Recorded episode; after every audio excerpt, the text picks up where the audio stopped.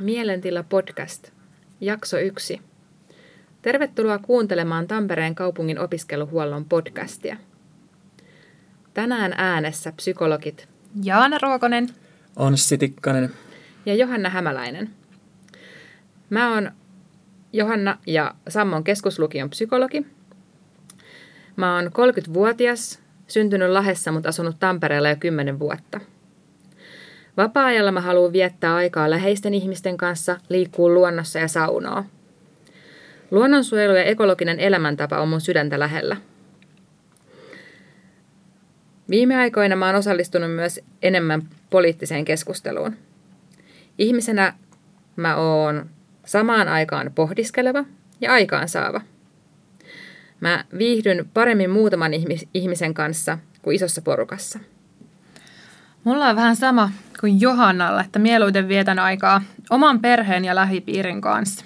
Mun nimi on tosiaan Jaane ja mä toimin peruskoulun ja toisen asteen koulupsykologina. Perheen ja ystävien lisäksi mulla on tärkeitä asioita liikunta ja sen tuoma hyvä olo ja endorfiiniryöppy. Mä oon huomannut, että liikunta tuo mulle sen hyvän fiiliksen, kun stressi tai muut arjen kiireet pyrkii päälle. Erityisesti lenkkeily on mulle semmoinen lähellä sydäntä oleva asia – Liikunnan lisäksi mun suurin intohimo on lukeminen ja uuden oppiminen. Mä rakastan uppoutua hyvän kirjan pariin. Ja jos vuorokauteen olisi mahdollista saada pari ekstra tuntia, niin mä mielellään joogaisin tai rentoutuisin enemmän. Joo, mä varmaan pelaisin beachvolita tai olisin saunassa ne tunnit. Olen Anssi, 36-vuotias, suora ja leikkisä tapaus. No beatsi ja lentopallon pelun lisäksi monenlainen muukin liikunta kuuteen kuntosaliin ja lenkkeily kiinnostaa mua. Oikeastaan, jos jossakin on pallo tai otetaan aikaa tai muuten kilpaillaan, niin innostun.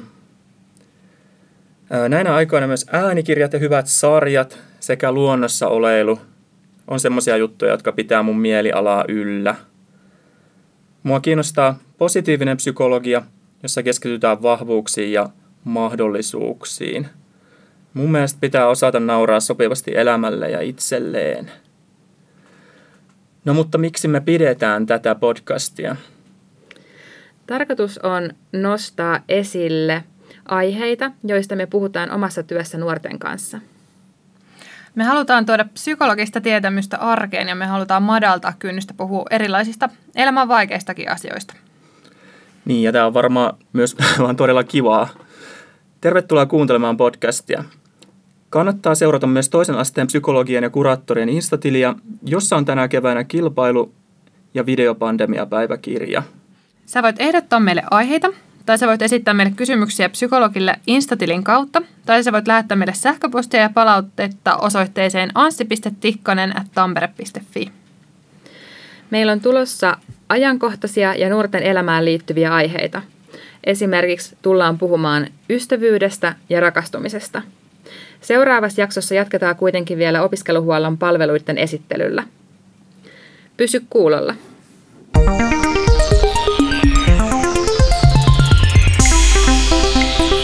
Mielentila.